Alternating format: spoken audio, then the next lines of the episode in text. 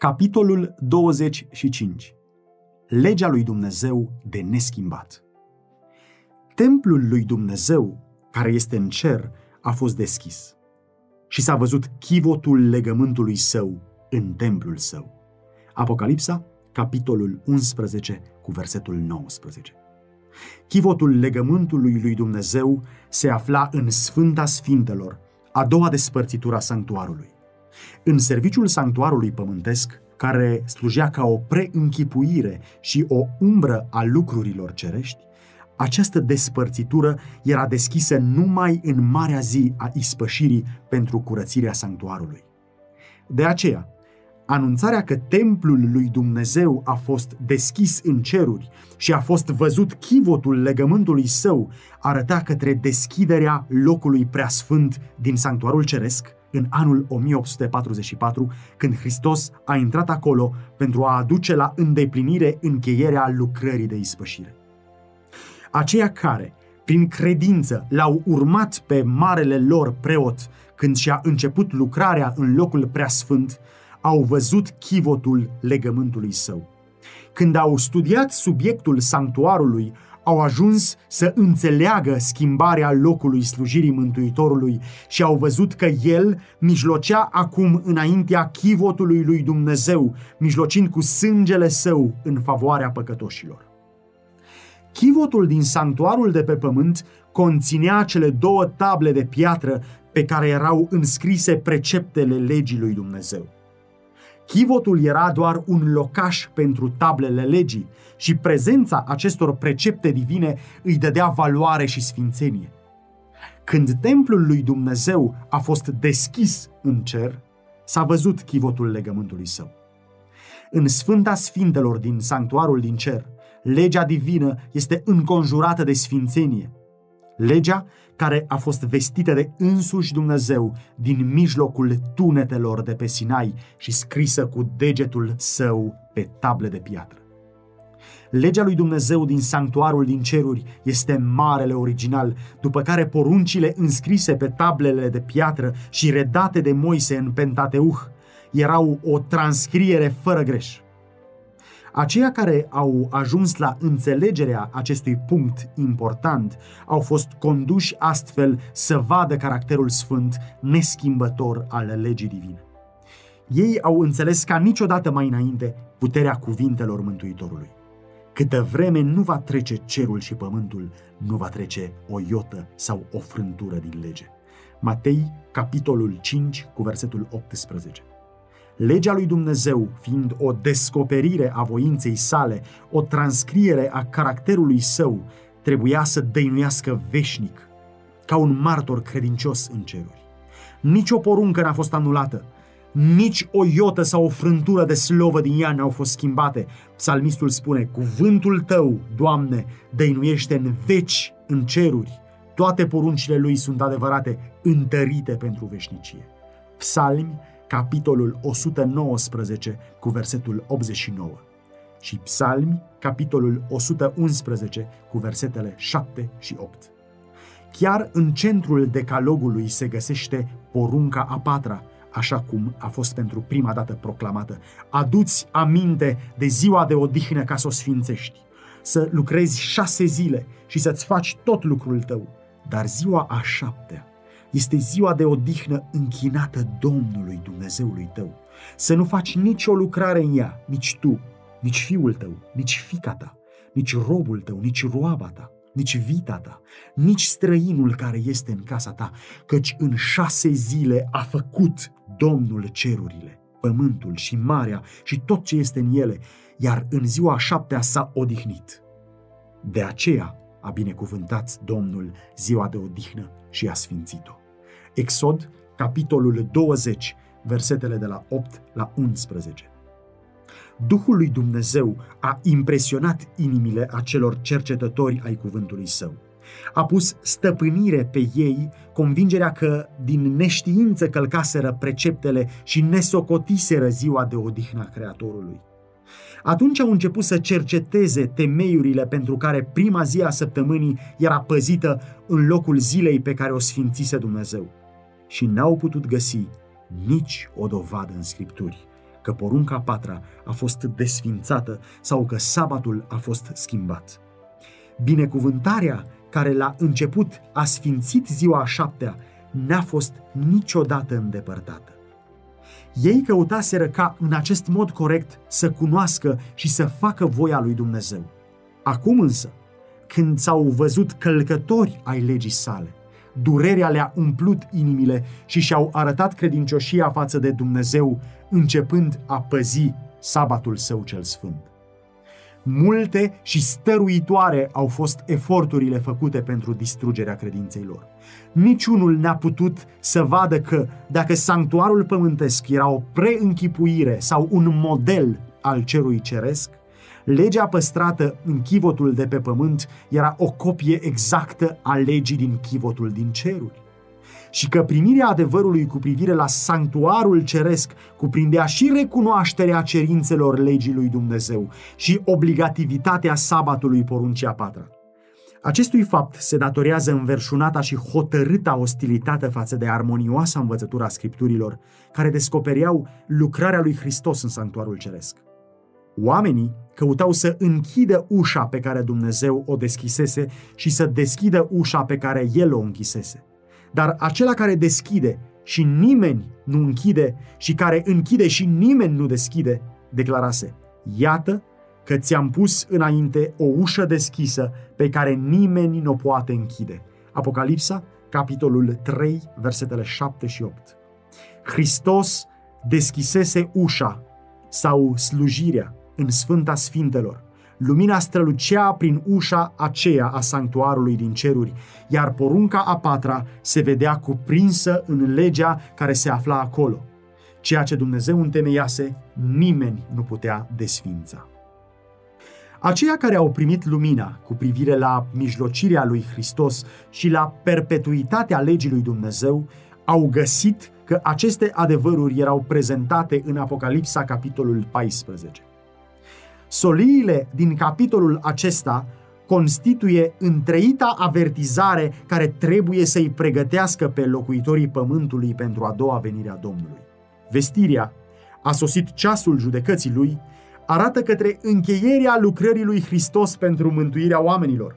Ea face cunoscut adevărul care trebuie vestit până când va înceta mijlocirea Mântuitorului și El va reveni pe pământ pentru a lua la sine pe poporul său.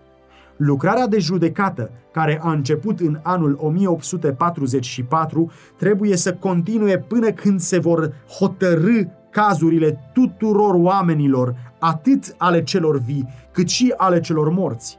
De aceea va continua până la încheierea probării neamului omenesc. Pentru ca oamenii să fie pregătiți să stea la judecată, solia le poruncește să se teamă de Dumnezeu și să-i dea slavă și să se închine aceluia care a făcut cerul și pământul, marea și izvoarele apelor, iar rezultatul primirii acestor solii este arătat prin cuvintele. Aici sunt cei care păzesc poruncile lui Dumnezeu și credința lui Isus. Pentru a fi pregătiți pentru judecată, este necesar ca oamenii să țină legea lui Dumnezeu. Această lege va fi măsura caracterului la judecată. Apostolul Pavel declară, toți cei ce au păcătuit având lege vor fi judecați după lege. În ziua când, după Evanghelia mea, Dumnezeu va judeca prin Isus Hristos lucrurile ascunse ale oamenilor. Și tot el mai zice că împlinitorii legii vor fi socotiți îndreptățiți. Romani, capitolul 2, versetele de la 12 la 16. Credința este necesară pentru a putea păzi legea lui Dumnezeu, căci fără credință este cu neputință să fim plăcuți lui și tot ce nu vine din încredințare este păcat. Evrei, capitolul 11, cu versetul 6. Romani, capitolul 14, cu versetul 23. Prin întâia solie îngerească, oamenii sunt chemați să se teamă de Dumnezeu și să-i dea slavă și să-i se închine ca fiind creatorul cerului și pământului. Pentru a face lucrul acesta, ei trebuie să asculte de legea sa. Înțeleptul spune, Temete de Dumnezeu și păzește poruncile Lui. Aceasta este datoria oricărui om. Eclesiastul, capitolul 12, cu versetul 13. Fără ascultare de poruncile sale, nici o închinare nu poate fi plăcută lui Dumnezeu, căci dragostea lui Dumnezeu stă în păzirea poruncilor lui. Dacă cineva își întoarce urechea ca să n-asculte legea, chiar și rugăciunea lui este o scârbă. 1 Ioan, capitolul 5, cu versetul 3 și Proverbe, capitolul 28, cu versetul 9. Datoria de a ne închina lui Dumnezeu se întemeiază pe faptul că El este Creatorul și că Lui îi datorează existența toate ființele. Și peste tot în Biblie, unde este prezentată porunca sa cu privire la respect și închinare mai presus de zeii păgânilor, acolo este citată și dovada puterii sale creatoare, căci toți Dumnezeii popoarelor sunt niște idoli, dar Domnul a făcut cerurile. Psalmi, capitolul 96, cu versetul 5. Cu cine mă veți asemăna ca să fiu deopotrivă cu el, zice cel sfânt. Ridicați-vă ochii în sus și priviți cine a făcut aceste lucruri. Căci așa vorbește Domnul, făcătorul cerurilor, singurul Dumnezeu care a întocmit pământul. Eu sunt Domnul și nu este altul. Isaia, capitolul 40, versetele 25 și 26 și Isaia, capitolul 45, cu versetul 18. Psalmistul zice, să știți că Domnul este Dumnezeu, El ne-a făcut, ai Lui suntem.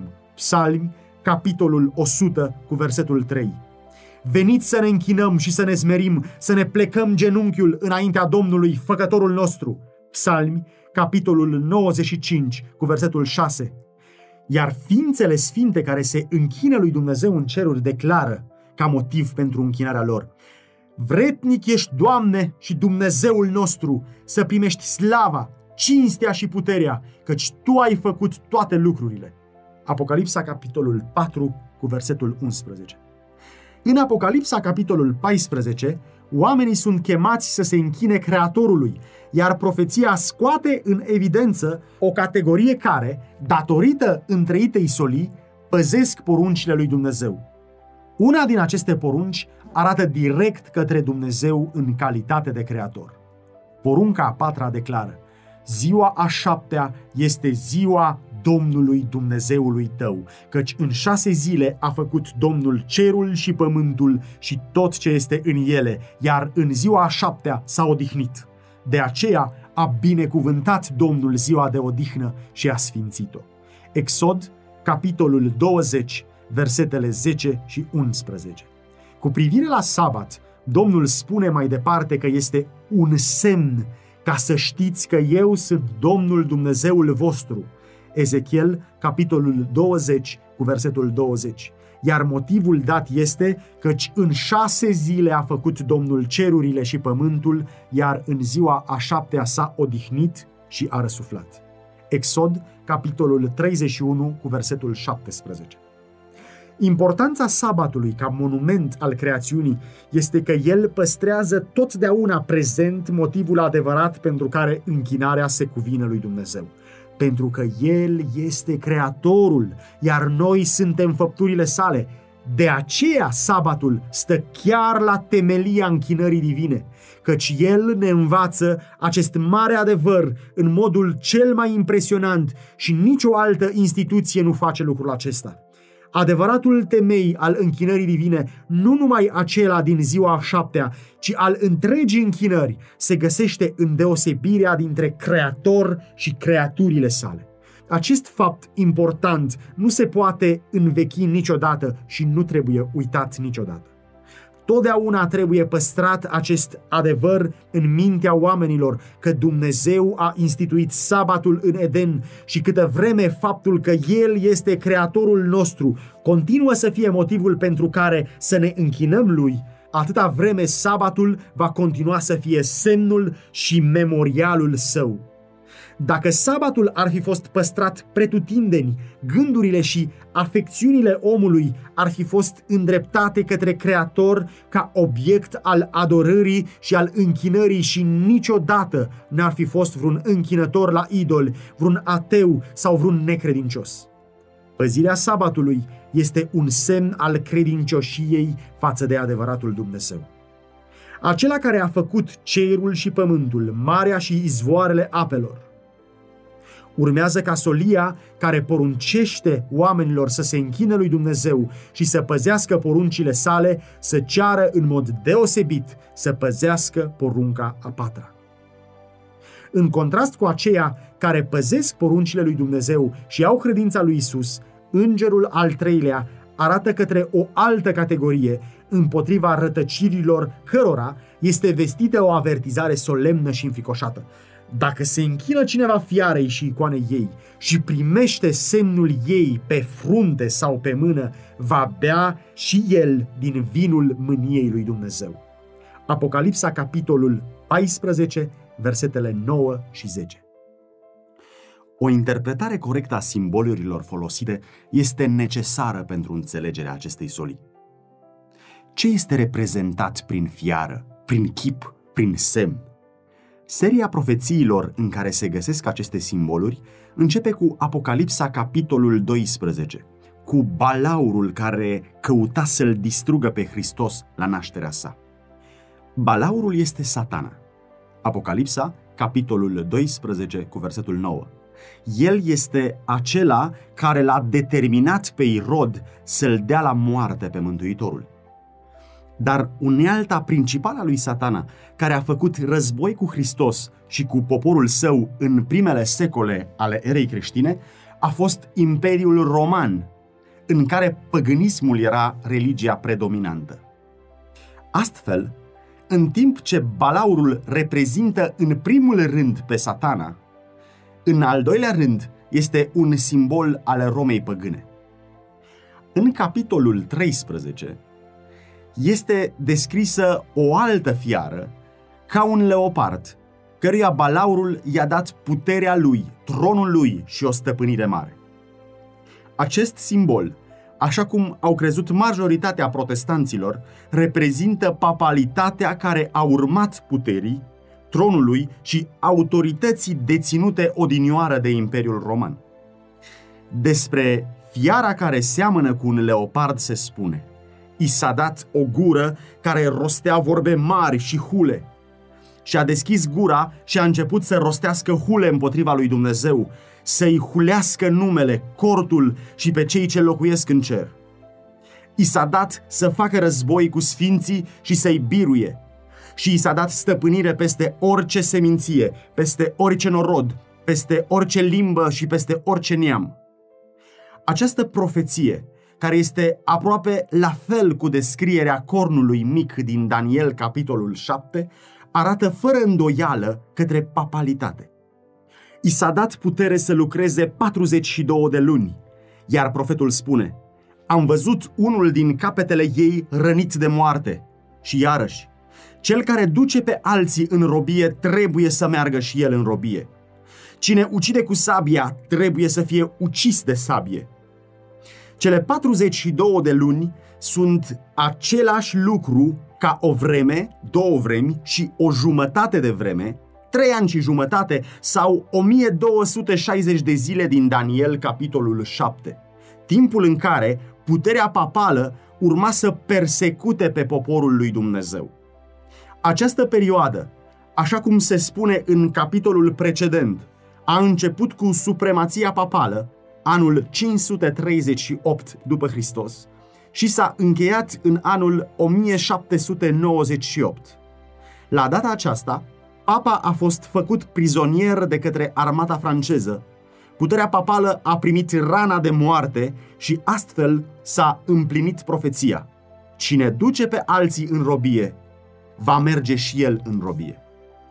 În momentul acesta este introdus un alt simbol – Profetul spune, Apoi am văzut ridicându-se din pământ o altă fiară care avea două coarne ca ale unui miel.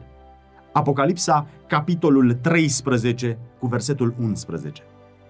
Atât apariția acestei fiare, cât și modul în care s-a ridicat arată că poporul pe care îl reprezintă nu se aseamănă cu acela reprezentat în simbolurile precedente. Marile împărății care au stăpânit lumea au fost prezentate profetului Daniel ca niște fiare de pradă, ridicându-se atunci când cele patru vânturi ale cerului au sunat peste Marea cea Mare. Daniel, capitolul 7, cu versetul 2. În Apocalipsa, capitolul 17, un înger a explicat că apele reprezintă popoare, mulțimi, națiuni și limbi. Apocalipsa, capitolul 17, cu versetul 15. Vânturile sunt un simbol al luptei. Cele patru vânturi ale cerului, suflând pe Marea cea Mare, reprezintă scenele teribile de luptă și revoluție prin care împărățiile au ajuns la putere. Dar fiara cu coarne ca de miel a fost văzută ieșind din pământ. În loc să distrugă alte puteri pentru a o întemeia pe a ei, națiunea reprezentată astfel trebuie să se ridice într-un teritoriu neocupat mai înainte și să se dezvolte treptat și pașnic. Nu putea deci să se ridice dintre popoarele aflate în luptă și frământare din lumea veche. Acea mare tulburată de popoare, mulțimi, națiuni și limbi trebuie căutată deci în continentul apusean. Care națiune din lumea nouă în anul 1798 se dezvolta având perspectiva puterii și măreției și atrăgând atenția lumii. Aplicația simbolului nu admite nici o îndoială. O singură națiune și numai una împlinește toate amănuntele acestei profeții, indicând fără greș spre Statele Unite ale Americii. Foarte adesea, ideile sau exact cuvintele scriitorului sacru au fost folosite fără să-și dea seama de oratori și istorici care au descris nașterea, ridicarea și creșterea acestei națiuni. Fiara a fost văzută ridicându-se din pământ. Și după traducători, cuvântul profeției redat prin ieșind înseamnă literal a crește, a se înălța ca o plantă. Și așa cum am văzut, națiunea trebuie să se ridice într-un teritoriu neocupat mai înainte. Un scriitor renumit, descriind dezvoltarea Statelor Unite, vorbește despre taina ieșirii ei din gol și spune, ca o sămânță tăcută ne-am dezvoltat într-un imperiu. O revistă europeană din anul 1850 vorbea despre Statele Unite ca despre un imperiu minunat care se ridică în tăcerea pământului, adăugând zilnic la puterea și mândria lui. Edward Everett, într-un discurs cu privire la părinții pelegrini, întemeietorii acestei națiuni spunea Au căutat ei un loc retras, inofensiv, prin obscuritatea lui și sigur în singurătatea lui, unde mica biserică din Leiden s-ar fi putut bucura de libertate și conștiință? Iată, regiuni puternice, peste care, în cuceriri pașnice, ei au purtat steagurile crucii. Și ea avea două coarne ca ale unui miel. Coarnele ca de miel arată tinerețe, nevinovăție și blândețe, care reprezintă exact caracterul Statelor Unite, arătate profetului ca ieșind în anul 1798. Printre creștinii exilați care au fugit în America și au căutat adăpost de persecuția regală și de intoleranța preoților, erau mulți care s-au hotărât să întemeieze o guvernare pe temelia solidă a libertății religioase și civile. Vederile lor și-au găsit întruchiparea în Declarația de Independență, care a stabilit marele adevăr că toți oamenii sunt creați egali și înzestrați cu dreptul inalienabil la libertate, viață și căutarea fericirii. Iar Constituția le-a garantat oamenilor dreptul la autoguvernare, dând asigurarea că reprezentanții aleși prin votul poporului sunt împuterniciți și pot să aplice legea. Libertatea credinței religioase a fost de asemenea garantată fiecărui om, fiindu-i îngăduit să se închine lui Dumnezeu după glasul conștiinței lui. Principiile republicane și cele protestante au devenit principii fundamentale ale țării. Aceste principii sunt secretul puterii și prosperității ei. Toți cei persecutați și asupriți din întreaga creștinătate s-au îndreptat către această țară cu interes și cu nădejde. Milioane de oameni au căutat țărmurile ei, iar Statele Unite au ajuns curând printre cele mai puternice națiuni ale Pământului. Dar fiara cu coarne ca de miel vorbea ca un balaur. Ea lucra cu toată puterea fiarei din tâi înaintea ei și făcea ca pământul și locuitorii lui să se închine fiarei din tâi, a cărei rană de moarte fusese vindecată. Ea a zis locuitorilor pământului să facă o icoană fiarei, care avea rana de sabie și trăia. Apocalipsa, capitolul 13, versetele de la 11 la 14. Coarnele ca de miel și glasul de balaur, din punct de vedere simbolic, indică o contradicție flagrantă între mărturisirile și practicile națiunii reprezentate în felul acesta. Vorbirea acestei națiuni reprezintă acțiunile puterilor ei legislative și juridice. Prin astfel de acțiuni vor fi contrazise principiile liberale și pașnice pe care le pusese odinioară la temelia politicii ei. Profetizarea că va vorbi ca un balaur și va folosi toată puterea fiarei din tâi, prevestește în mod clar dezvoltarea unui spirit de intoleranță și persecuție pe care l-au dat pe față națiunile reprezentate prin balaur și prin fiara care seamănă cu un leopard. Iar declarația că fiara cu două coarne făcea pământul și locuitorii lui să se închine fiarei din tâi, arată că autoritatea acestui popor urmează să fie folosită pentru impunerea unei respectări care va constitui un act de închinare, de respect față de papalitate. O astfel de acțiune va fi contrară principiilor acestei guvernări, geniului instituțiilor ei libere, mărturisirilor solemne și directe din Declarația de Independență și din Constituție. Întemeietorii națiunii au căutat cu înțelepciune să vegheze împotriva folosirii puterilor pământești din partea bisericii, cu urmarea ei inevitabilă, intoleranța și persecuția. Constituția prevede că Congresul nu poate da nici o lege care să respecte stabilirea unei religii sau să interzică exercitarea liberă a ei și că nici o probă religioasă să nu fie cerută ca o calificare pentru un serviciu public în Statele Unite. Numai printr-o violare flagrantă a acestei garanții ale libertății națiunii poate fi impus o lege religioasă de către autoritatea civilă. De altfel, inconsecvența unei asemenea acțiuni nu putea fi mai bine exprimată de cum o exprimă simbolurile. O fiară care are coarne ca de miel, prezentându-se curată, amabilă și nevinovată, care vorbește ca un balaur. A zis locuitorilor pământului să facă icoană fiarei. Aici este prezentată clar o formă de guvernare în care puterea legislativă aparține poporului, o dovadă izbitoare că Statele Unite sunt națiunea arătată în profeție. Dar ce este chipul fiarei și cum va fi realizată? Icoana este făcută de fiara cu două coarne și este făcută pentru fiară. Mai este numită și icoană a fiarei. Pentru a vedea cu ce se aseamănă icoana și cum va fi realizată, trebuie să studiem caracteristicile fiarei însăși, papalitatea.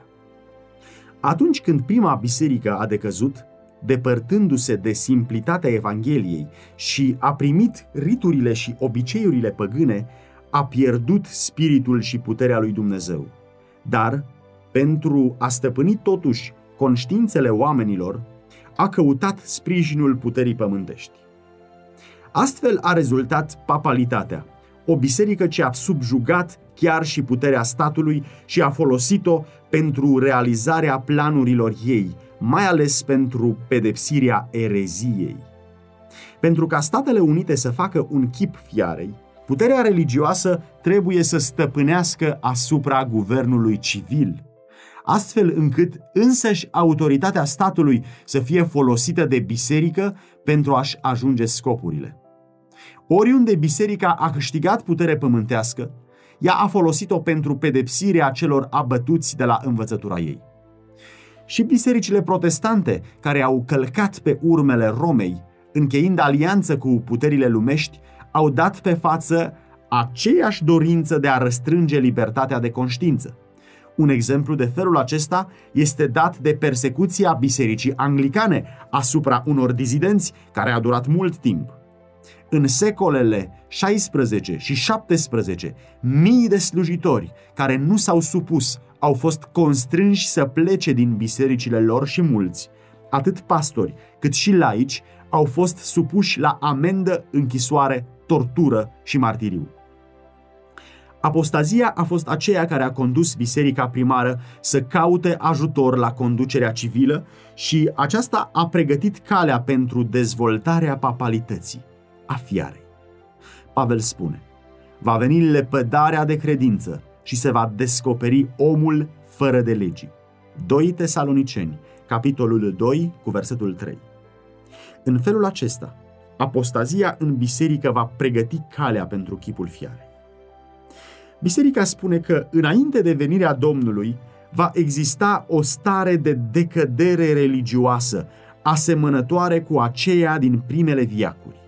Să știi că în zilele din urmă vor fi vremuri grele căci oamenii vor fi iubitori de sine, iubitori de bani, lăudăroși, trufași, hulitori, neascultători de părinți, nemulțumitori, fără evlavie, fără dragoste firească, neînduplecați, clevetitori, neînfrânați, neîmblânziți, neiubitori de bine, vânzători, obraznici, îngânfați, iubitori mai mult de plăceri decât iubitori de Dumnezeu, având doar o formă de evlavie, dar tăgăduindu-i puterea.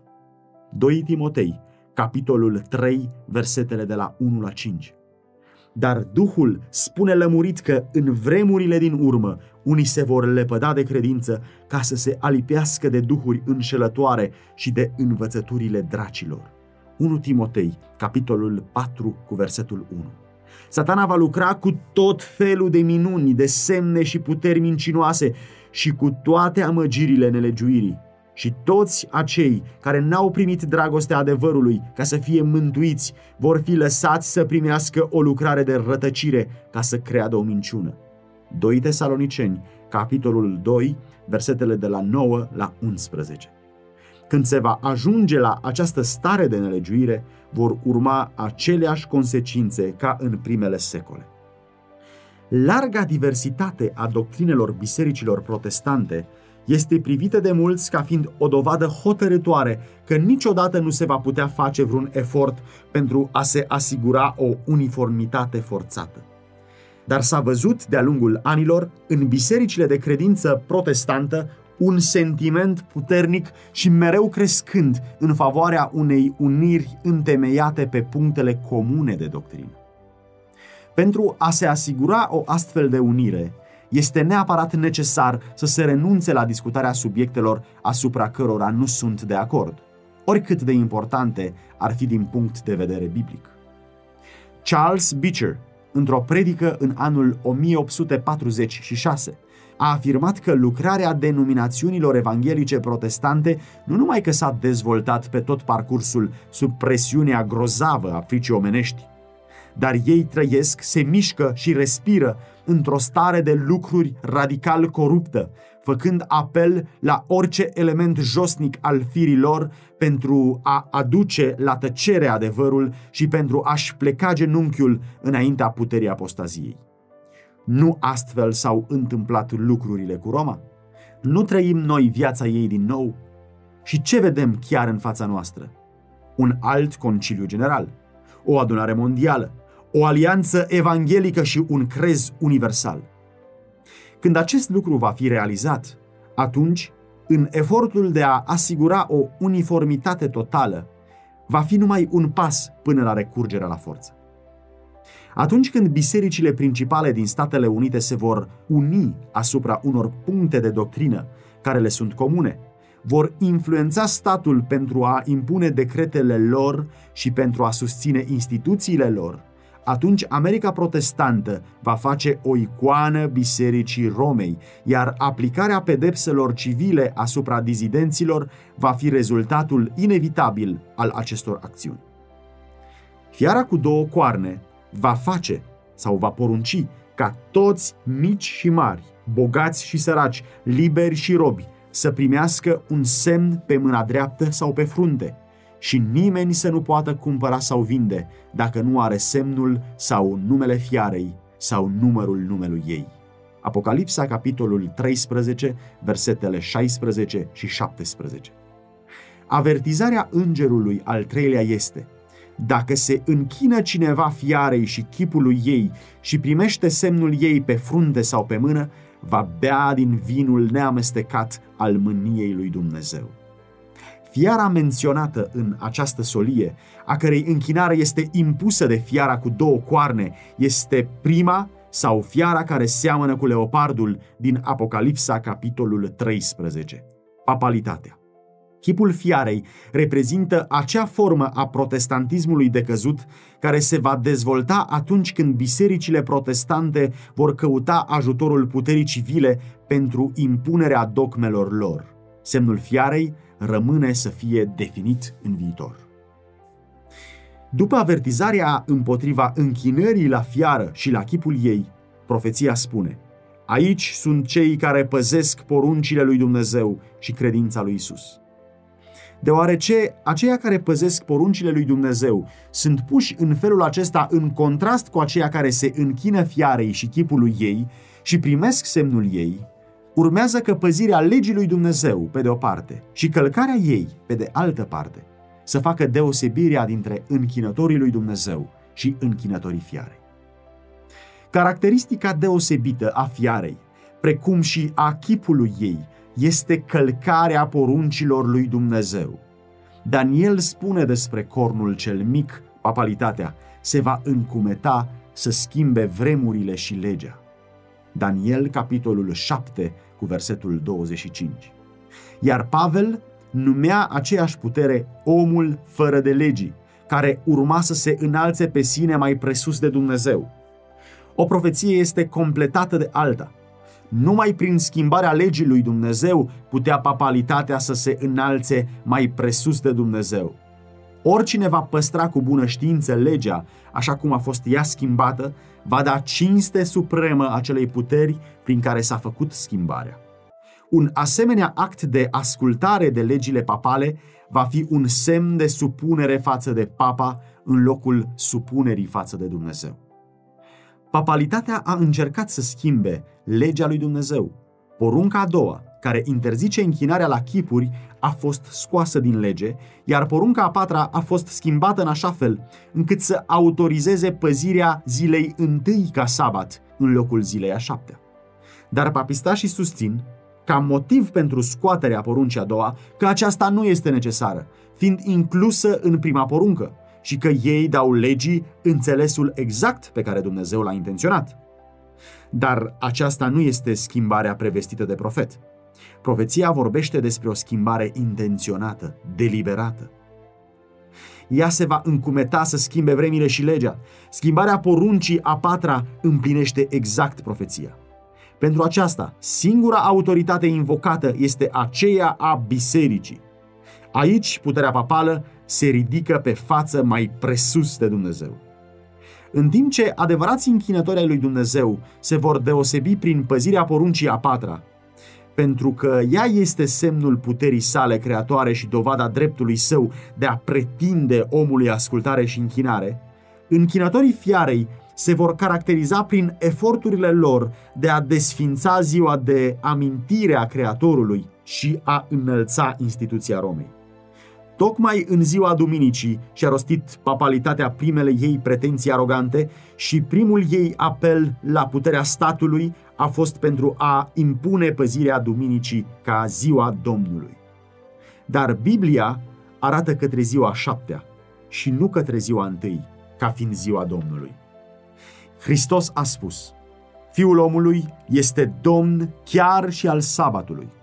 Porunca a patra spune clar, ziua a șaptea este sabatul Domnului. Iar prin profetul Isaia, Domnul o numește ca fiind ziua mea cea sfântă. Marcu, capitolul 2, cu versetul 28. Isaia, capitolul 58, cu versetul 13.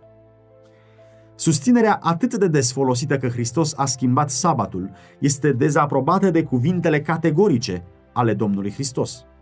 În predica de pe munte el a zis, să nu credeți că am venit să stric legea sau prorocii.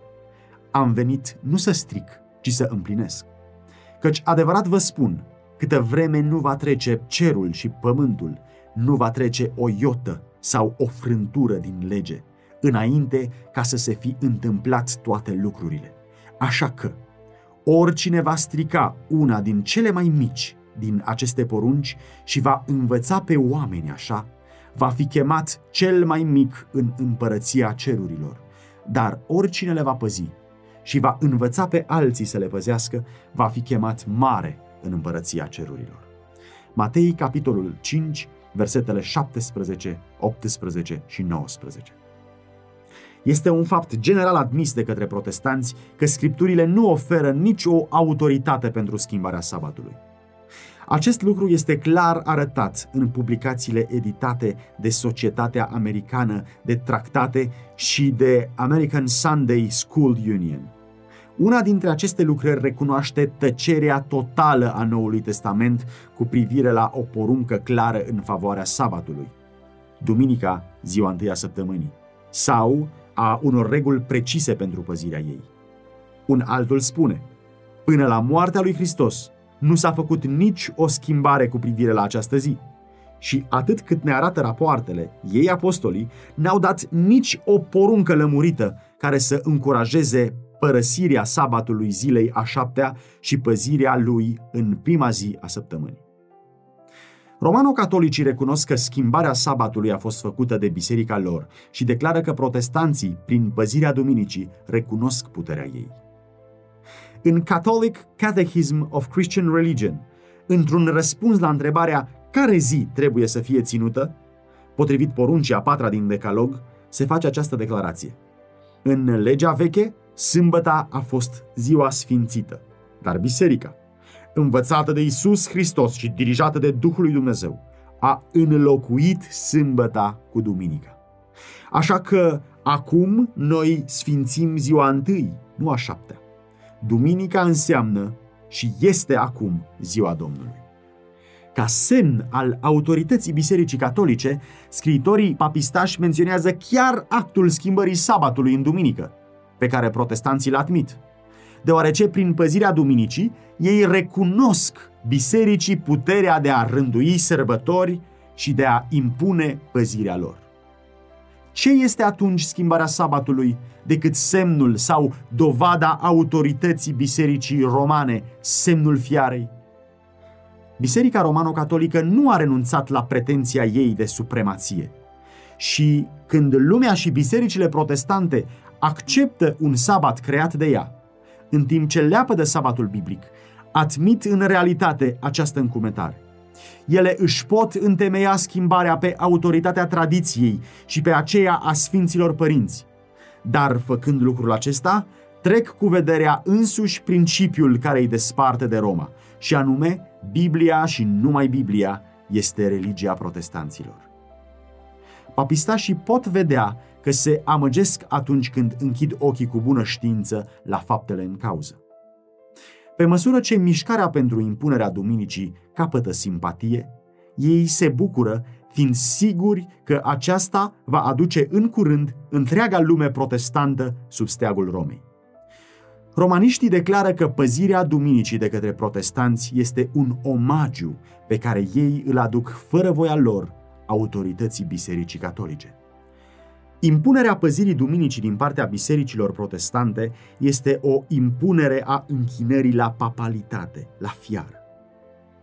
Aceia care, înțelegând cerințele poruncii a patra, aleg să păzească sabatul fals în locul celui adevărat, aduc prin aceasta închinare acelei puteri prin care a fost poruncită. Însă, chiar prin actul impunerii unei datorii religioase de către puterea civilă, bisericile vor face un chip fiarei. De aceea, impunerea păzirii duminicii în Statele Unite va fi o impunere a închinării la fiară și la chipul ei. Dar creștinii din generațiile trecute au păzit duminica, fiind convinși că, făcând astfel, ei păzesc sabatul biblic. Și astăzi mai există creștini adevărați în fiecare biserică, inclusiv în cea romano-catolică, ce cred cu sinceritate că duminica este sabatul rânduit de Dumnezeu. Dumnezeu primește sinceritatea scopului lor și integritatea lor înaintea lui. Dar atunci când păzirea duminicii va fi impusă prin lege, iar lumea va fi lămurită cu privire la obligația sabatului adevărat, atunci toți aceia care vor călca porunca lui Dumnezeu pentru a asculta de un precept care nu are o autoritate mai înaltă decât aceea a Romei, vor onora prin aceasta papalitatea mai presus de Dumnezeu. Ei aduc cinstire Romei și puterii care impune instituția rânduită de Roma. Ei se închină fiarei și chipului ei. Când oamenii leapădă instituția pe care Dumnezeu a declarat-o ca fiind semnul autorității sale și cinstesc în locul ei ceea ce Roma a ales ca semn al supremației ei, prin aceasta ei aleg semnul supunerii față de Roma, semnul fiarei. Și lucrul acesta nu se va produce până când problema nu va fi pusă lămurit înaintea poporului, iar oamenii vor fi aduși să aleagă între poruncile lui Dumnezeu și poruncile oamenilor, iar aceia care continuă în nelegiuire vor primi semnul fiare. Cea mai înfricoșată amenințare adresată vreodată muritorilor este cuprinsă în a treia solie îngerească. Este un păcat groasnic acela care atrage mânia lui Dumnezeu neamestecată cu milă.